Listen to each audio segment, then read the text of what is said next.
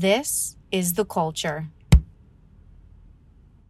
Hello, everybody, and welcome back to the Cinema Wave Podcast. We are back. We are covering the Montclair Film Festival, if you guys didn't already know that, on our social medias. And today we're going to be talking about the first week of films that we saw. I am one of your hosts. My name is Darian Scalamoni. I am joined by Liz Seiko. Hey, hey. I'm also joined by Zach Miller. What's up? So we're going to talk about the opening weekend films that we saw. Mm-hmm. The first one we saw was Dream Scenario. One that we've been waiting to talk about it.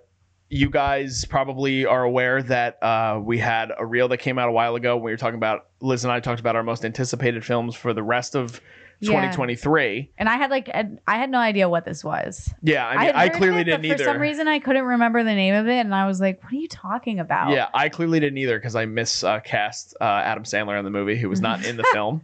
But we did have a chance to see it. This was the opening night film for Montclair Film Festival, and we do want to give a shout out to Montclair for giving us the opportunity to cover the festival and be media for this. This has been really big for us. We've really love the experience so far. We all went to Montclair State University at one time or another. Yes. So it's a homecoming for all of us.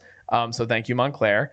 But we're not going to dive too heavy into spoilers or discussion because we'll eventually put out a longer discussion on the channel. Yeah, we'll do no spoilers on this episode, especially because a lot of the films that we've seen haven't actually been out in the public yet. So if you haven't seen any of these, you're still good. Keep watching this episode. Keep watching. Keep going. We're basically going to treat this as like a little bit of a short round table where we talk about the films that we had seen as well as just our overall thoughts on the festival so far and what it was like being back in Montclair for all of us. Yeah. So what do you guys think of Dream Scenario just as like an opening night film? Because I feel like for festivals, opening night is the big kickoff. They want to get a lot of attention going, get a lot of excitement built. Do you think that overall this was a good film to kind of take a step forward with? Or what were your initial thoughts? This festival is really cool. Doing Dream Scenario as an opener was really cool, and I know they mentioned that too in the Q&A seminar, but they wanted to go for something bold. They really have a good wide variety of films that they're showcasing at Montclair, and it's always great that they were able to bring out a lot of the creatives involved, a lot of directors, people in the community. Patrick Wilson is a resident, and Stephen Colbert's wife is the president of the actual foundation of the Montclair Film Festival, which is really cool. So she was there. She was representing. Stephen Colbert is involved, and he'll be there at some point too. But this was just a really welcoming festival. This is the first time that I've attended it. I don't know about you guys, but this was a fun experience for just anybody who enjoys movies, and it still got that small town vibe of let's sit in a theater and then let's just all like talk about stuff. They had an after party. It's a very film community in Montclair, which I honestly knew it had its bubble, but I didn't think it was this big. And I was really surprised about that. Mm-hmm. And it was very cool to see how it's growing over the last couple of years. So yeah. DJ, what did you have to think about it? Yeah, I was going to echoing what you just said too about Montclair in general. It's like a cinephile town, which is really cool. And it's a very artistic town. And I thought that the way that they were able to, they were very proud of the fact that they were able to bring an A24 project, not only to the festival, but as an opening night film, and have the writer director, Kristoffer Borgli, there to do a quick Q&A afterwards. Mm-hmm. And he was great with the crowd. He literally did crowd work. He tried his stand up, which is funny. But yeah, I thought this was a great opening night film. Because it brought out so many different types of people. So you have like the real cinephile film nerds that are like big on Letterboxd and they're excited to see an A24 film, an art house picture. And there was still that vibe. Like again, Patrick Wilson was in the house to go and support, as was his wife, Dagmara Domińczyk from Succession. Yes. They're both also on the advisory board. Yeah, for Montclair Film. Mm-hmm. So that was cool to see that they were there to support the film as well. There's the Nicolas Cage fans that are all just like, they come out in droves. Die hard fans. Yeah, but legit, because I actually saw on Montclair Film social media the few days following the film that there were people with like Nicolas Cage stickers and Nicolas Cage shirts that they wore to the film, which is awesome. And overall, I thought that the film had an energy to it that was perfect for like an opening night. It like really, there were really great comedic moments. There were really good dark moments of drama and of like horrific nature. So as an opening night film, I thought it was perfect.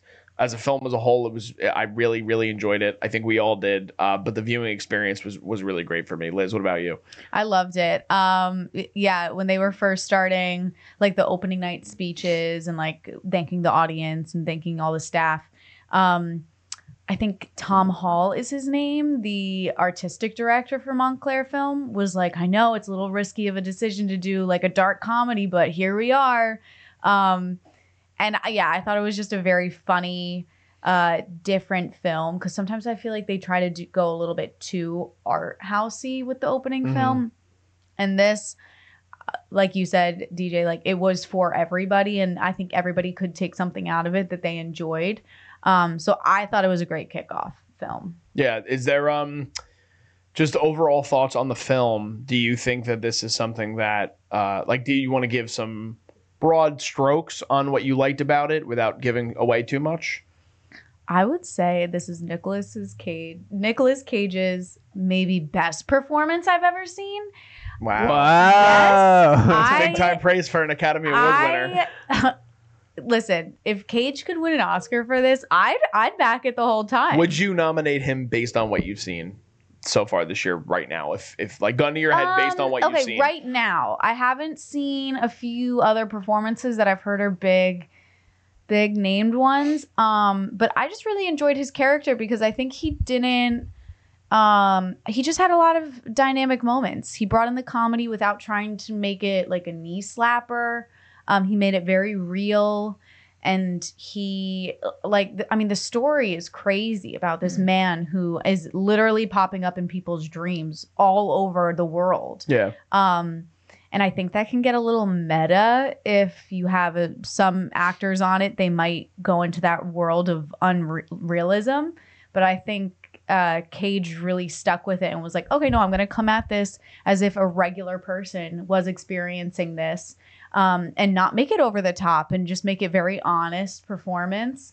And I think that's what made the film so great, is that a lot of people could relate to the awkward moments that he was experiencing. I was going to add, I'm sorry, go ahead. No, it's okay. Go ahead. I was going to say, go Zach. To kind of add to what you were saying too, he leaned into that hilarious wackiness that he can bring to a lot of his roles that not a lot of actors nowadays can do. He just has that flavor to himself and his charisma that is just so eccentric and so out there that you're like, wow, is this really how he thinks? Or he is a chameleon in a lot of ways too. He can embody so many different roles and personas.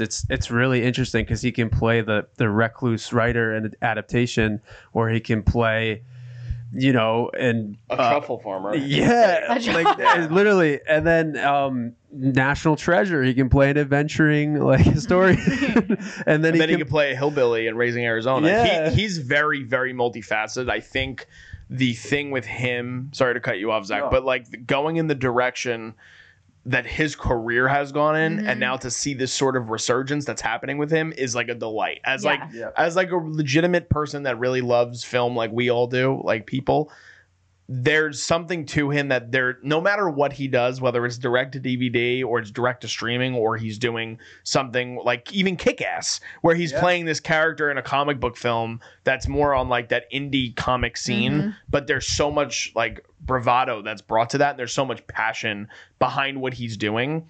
That's what I appreciated about this, because I do think he was eccentric too, and he had Cage-isms, but there was so much of his character that was just like, oh, that's that weird dude, that's my weird professor.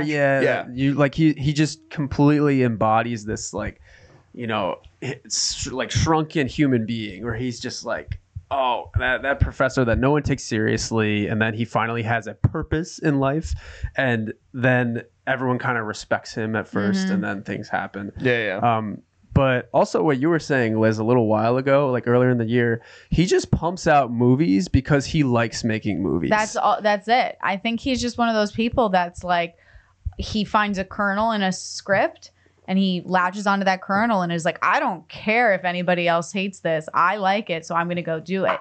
He reminds me very much of like Tilda Swinton a little bit, of that they both do just all of a sudden they pop up in a movie and you're like, wait, what are they even doing here? They're just willing to do anything, which I think is really cool. Yeah, they're very similar just in the roles that they pick too, because sometimes they are in very like B movies and then all of a sudden they're a super side character that you didn't even realize they were gonna be portraying, but then they deliver great work at the end of the day. It's super interesting to watch.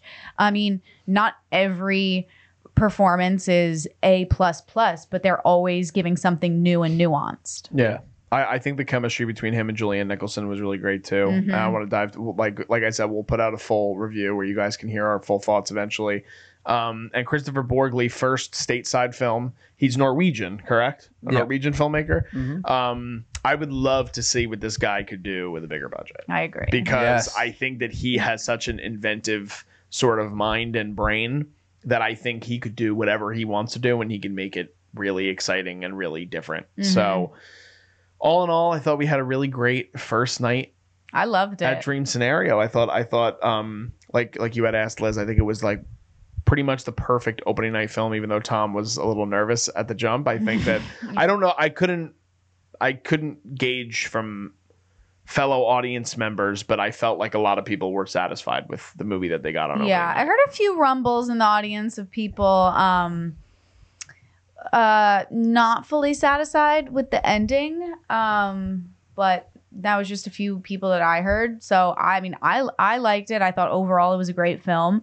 I also I think there were a lot of themes in it that people maybe going into it aren't expecting that it's going to be touched on, which I like. I like when you go into a film not fully knowing what it's actually going to be about. And then when you're watching it, you're like, oh, wow, okay. He has this is a huge point of view that he's trying to talk about and make the audience walk away with a new opinion about. Or even with something that is filled with so much in the middle of it, but then you walk out with a relatable message and theme. That takes a lot in a writer to be able to sort of, because this movie has you on whiplash a little bit. It throws you in a lot of different directions, but it really brings you back down to earth in a really satisfying conclusion, I felt. Really good commentary on celebrity and and in a comedy too, you don't want to overdo the satire on cultural things and stuff. People really double down on stuff a lot lately in cultural comedies, or just let's do a selfie of this movement. They do all those really odd, off-putting modern takes on stuff, and when it's overdone, it's not good. But in this movie, I felt like it just landed at the right spot. So, but like you said, we'll go into more details on that. So should we jump to our second one? I mean, I'll rewatch Dream Scenario. I feel like it's one of those films that I'll be getting on Blu-ray. I love my Blu-ray. Okay, like a steel book. A steel book. I definitely don't have Blu-ray, but because I feel like you can't say that about every film. Sometimes it's all right, one viewing, got it, good. This one I actually will rewatch. Yeah, me too. Okay, yeah, let's jump into some of the other things that we've seen in the first week. The other one that Darian and I saw why don't you talk about it? So we saw, so this was this the second night? No, it was Sunday night we went. This was the third night. Yeah, the third night of the festival. Yes. So Sunday night, Liz and I had tickets to see Alexander Payne's The Holdovers, which is basic premise is Paul Giamatti plays a very cranky sort of history professor at a high school prep school for boys, and it showcases it's basically a three-hander. It showcases the relationship with him and a young student there, excuse me, and Divine Joy Randolph's character, which she plays the cook at the school, whose son, and again, this is not giving anything away, her son passes away in war, and he used to be a student at the prep school. So, yeah, we saw this film Sunday night. Definitely different atmosphere from opening night. We, I think it wasn't completely sold. I think Dream Scenario is probably sold out for opening night. And because they had the after party. Yeah, they had the after party too, which we didn't go. We didn't unfortunately have a chance to go to, but so it was a different vibe for sure, and it was really cool because I sat down in my seat and there was a guy next to me, not like directly next to me, but a couple seats in between, and he like turned to me and he goes, "I love Paul Giamatti," and I was like, "This is exactly what I want." You're from like, "This is what I've been wanting." Yeah, I was like, "I want a casual moviegoer that's," because he like just bought a ticket to just come see the movie at Montclair, which is awesome.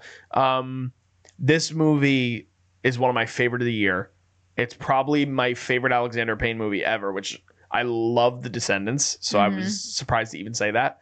But this whole viewing experience to me was like exactly what I needed at the right time, and I think it's his highest rated movie on Rotten Tomatoes ever, and I think it might be the highest of the year. I think I might have seen that.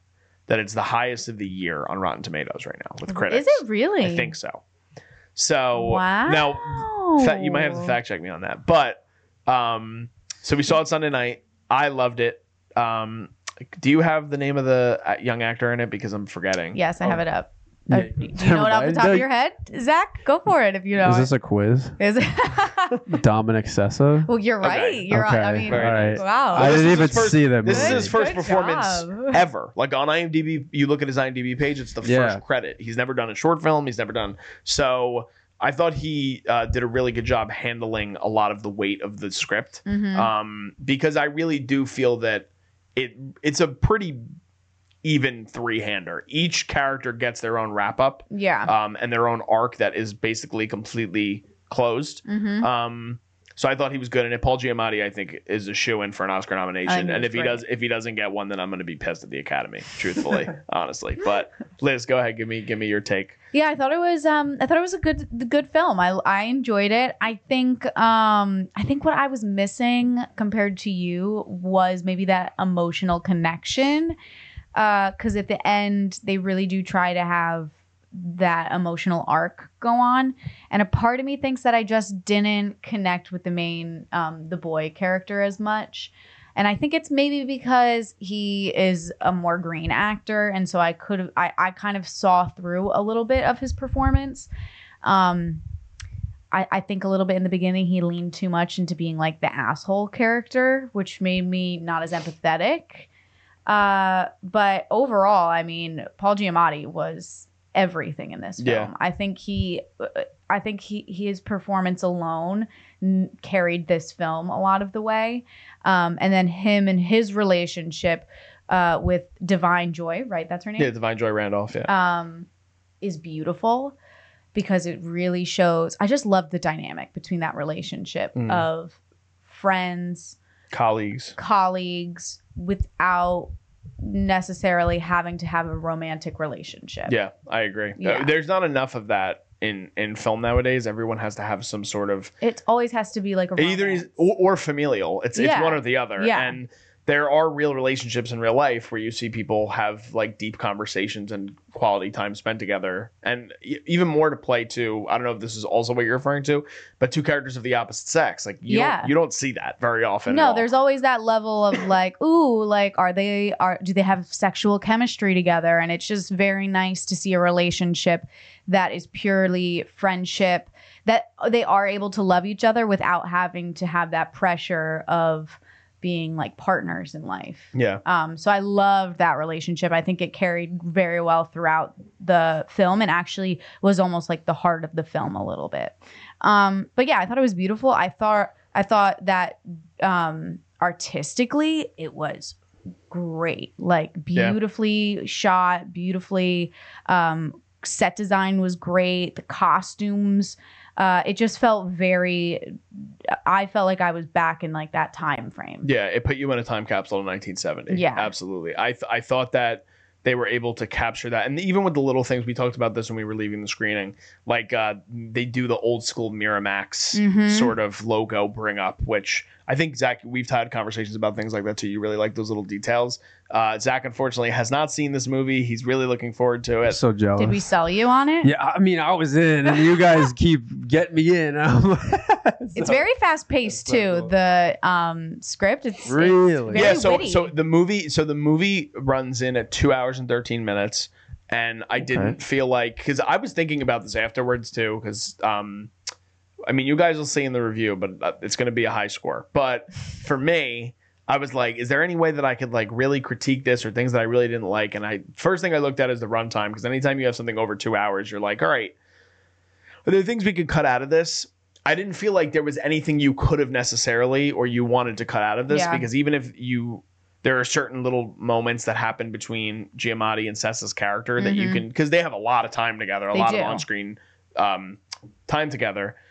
There are moments you could probably cut out, but it doesn't build that relationship to the extent that it does.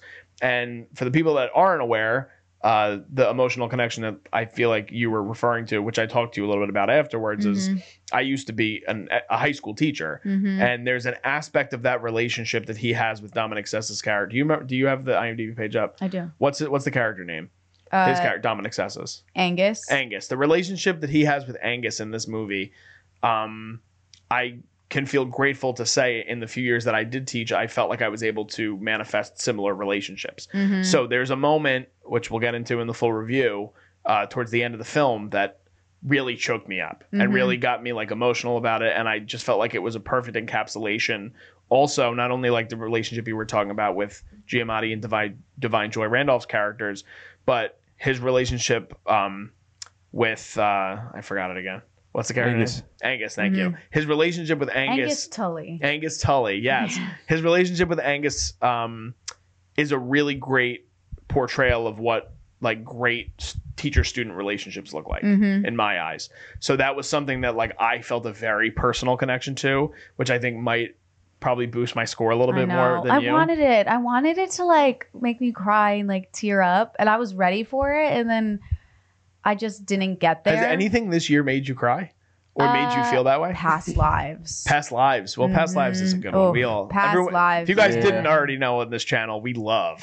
And that's what I wanted. I kind of wanted it to be like, oh my God, like me walking out of the theater, like wiping my eyes. But it is, and it's also a different sort of thing they're going for, obviously, too. One's a romantic film. Yeah. One is a coming of age sort of dramedy. But I felt like they were building it up to that point. Like I felt it. I was like, "Ooh, okay, they're gonna get to a point where okay, I'm gonna feel emotionally like affected," and I just feel like the actor didn't get there fully emotionally. I think that's a fair point. He's like you said, he's very green. He's very green. I mean, great work. He carried a whole film practically. He reminded me a lot of the guy. He reminded me a lot of the kid in White Lotus. He looked a lot like him too. You know what I'm talking about? No, Michael Imperioli's son. Yeah. In the most recent one? Yes, the most recent season. And he looked similar to him, like similar build. One is more Italian, obviously, than the other kid. But Dominic Sessa, I mean, that's a real Italian right there. Like, that's a legit Italian name. Apparently, but he gave me Ezra Miller vibes? Yeah. I don't know if that's the vibe. I don't know. He gave me that vibe. See, I didn't get that from him. That's the vibe I got. Apparently, he was discovered in a high school program when they were location scouting. Like a drama program. What a dream! So, that's what all high school drama kids dream of, is being picked out of the crowd. Well, Rachel Zegler. Yeah. Who did West Side Story? Similar. Also, although she auditioned. She's a Jersey native. She did. But she was in high school when that, wasn't she? I think she was in high school. She was close. But some people are good. Beautifully directed, beautifully written. Yeah. I really hope he gets a screenplay nomination.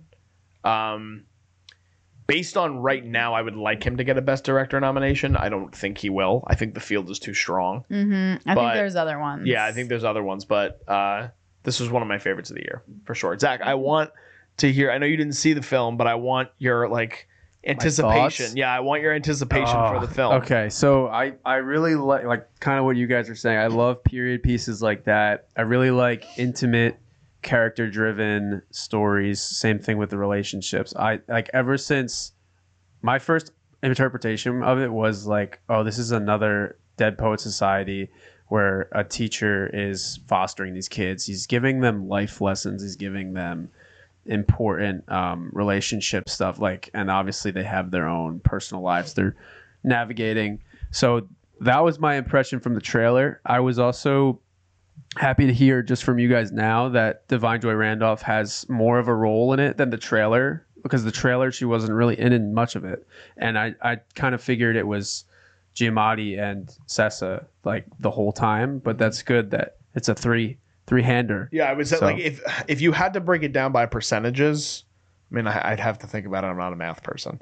I think that she probably gets it's definitely a three-hander as a film. She probably gets a little bit less time than they do. Okay. But it's not, but it's a true supporting role. It's not like coming on screen for 20 minutes and not having any story or any arc. Yeah. Like, you see, she has a really great emotional scene towards the middle of the film. Mm-hmm. She has great moments, and I think she started as a stand-up comic. She has really great moments of comedy, with Paul Giamatti. So I think you're gonna like it. I hope you do. Like I did. I hope you get something out of it, like I did. But I'm really excited. I hope you get something out of it. Liz, you didn't dislike the movie. No, I liked it. I just wanted to like it as much as you did. Like, well, there's a level of me being like, oh, I didn't love Barbie as much as you did. Yeah, I guess it happens. You don't like comic book films, and we still deal with you here. We put up with you. No, that's jokes. Yo. We love you, Liz. Do you want to talk about the film that you saw, or do you want to save that for next? No, I'll talk about it now. I actually just saw, I was just at the film festival last night where I saw a documentary called Four Daughters. I didn't know it was a documentary actually going into it, because they label it as drama/documentary, which I think is a little bit interesting. But now that I saw it, I understand why. And I guess I'll explain a little bit why, because it's not like a huge spoiler. Instead of having it be a straight documentary, they do have some of the people that aren't able to be a part of the documentary be played by actors so that the story can be told.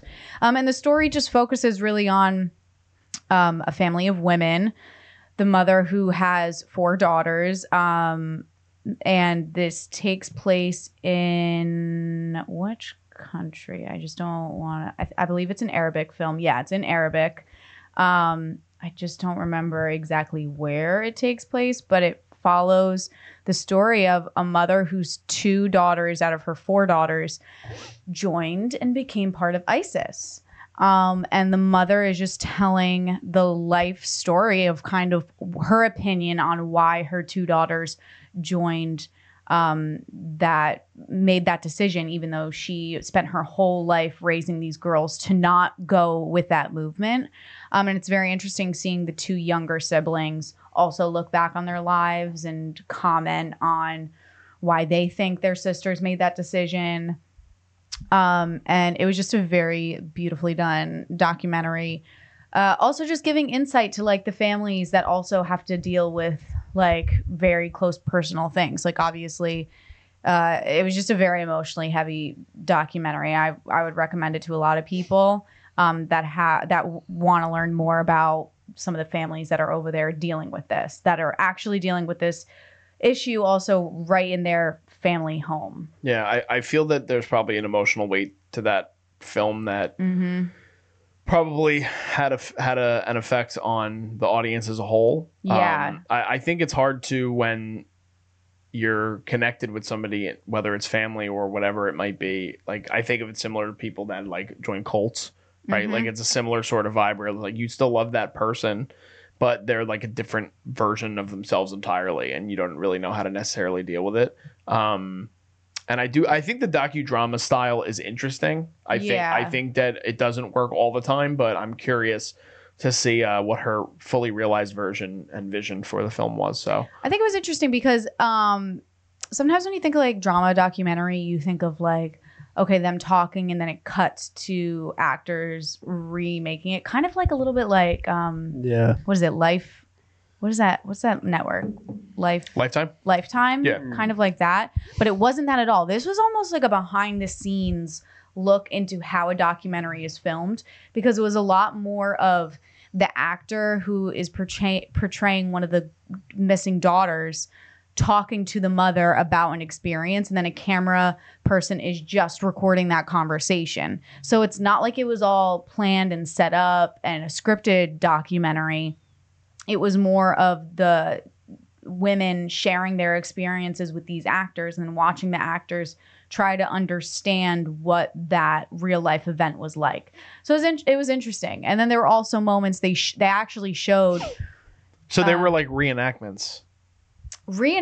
It's so hard to explain. It was just an interesting take on it because they weren't actually reenacting. It was like they were showing the mother telling the actors, like they were like filming it, but then the mom would come on and be like, no, that's not how it happened. This is how it happened. And then it would go into... And then it would just be her explaining how it happened rather than having the actors show it. Stand-ins. Yeah, it was really so interesting. I think you just need to go and see it. That's a little different than what I had thought you were saying when you explained off screen.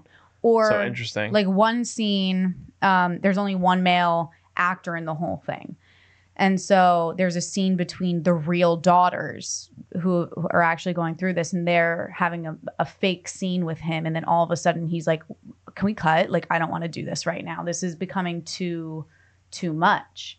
And then the director's like, what are you talking about? And he's like, we need to stop doing this. And so then they're showing you the behind the scenes of not just filming these scenes, but what they were dealing with of having the real people on. Yeah. The production of it. Wow. So that was interesting too, because then there's, I mean, morally, they kind of got into the morals of documentary also, of here you have these women reenacting their real lives. And it's like, is that a little, what word am I looking for? Messy, yeah. Like muddy, like murky water. Like you're getting, yeah. Yeah. And so they talk on that too. Like, is this a level of like, should they just go to therapy instead of us having to do this right now? Like, this clearly is a very emotional, taxing moment, and maybe we shouldn't be filming them talking about this. Mm. But then it's the women saying like, no, we've signed up for this. I want to talk about this so that the world can see our point of view and understand this world and this story.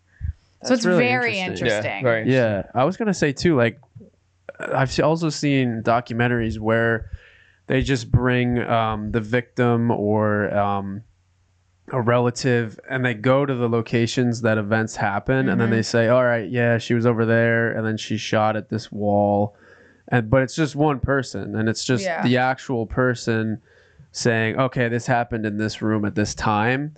So when you add a layer of actors to that, it does seem like, what is the purpose of that in a way? Like, what does it really emphasize the story that you're trying to bring light of any easier, or is it a creative choice? And then it goes into like, are you trying to be an artist around an important story and do something that's bold when it might just be informational and it deserves like facts, I guess. Well, I think that's also the question with documentaries. Like, are you going into this just to tell a story, or are you trying to curve that story to make it like marketable? Because I think that's the big thing now too, is like, you want to make it. There's definitely a trend in documentary production and trying to get more eyeballs on things. And a lot of like even streaming services, like they rush to tell the same story in their own way. Yeah. Like around the same time, like you'll see like 3 documentaries on the same subject come out in like a 6-month period. Yeah. So I would agree with that. Yeah. So it's interesting. It's definitely, they talk a lot about violence, a lot about kind of horrible things that happen. So if you go into this, go into it with the mental state that it's going to be a heavy, heavy one to watch. But it was great. The director was there at the end of it. They did a small Q&A. It was beautiful. Nice. Mm-hmm. Anything else we got to cover? Well, you got to see it in the brand new Claridge seats, right? I did. Shout out to the Claridge, because did you guys went there when we were in college, right? I feel like I did. I just don't remember. It was the Claridge. I feel like when we went to college was like the small theater that not many people went to. I feel like they only used 2 out of the like 10 theater rooms also when we went, and now it's beautiful. They have like a little like couch bar area kind of. Yeah, I know, it's beautiful. It's that they have new leather seats. Everything's done. They have a whole area actually for Montclair Film that's connected to the Claridge where they have like merch that you can buy and stuff like that too. It's really nice. Let's buy some merch. Cool. Yeah, I want to buy some merch. I gotta buy some merch. Yeah.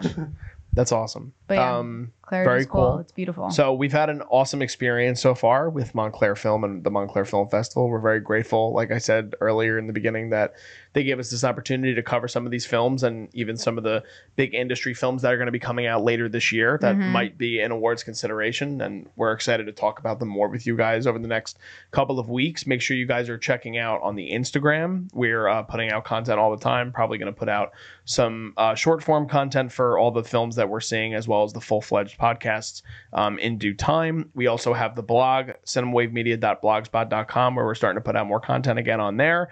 You could follow us on TikTok and on Facebook as well. We are at Cinema Wave Media, and then you can also follow us at _Culture Wave Media on Instagram as well. Just signing off, I am Darian Scalamoni. I am Liz Seiko. I'm Zach Miller. And we'll see you guys next time.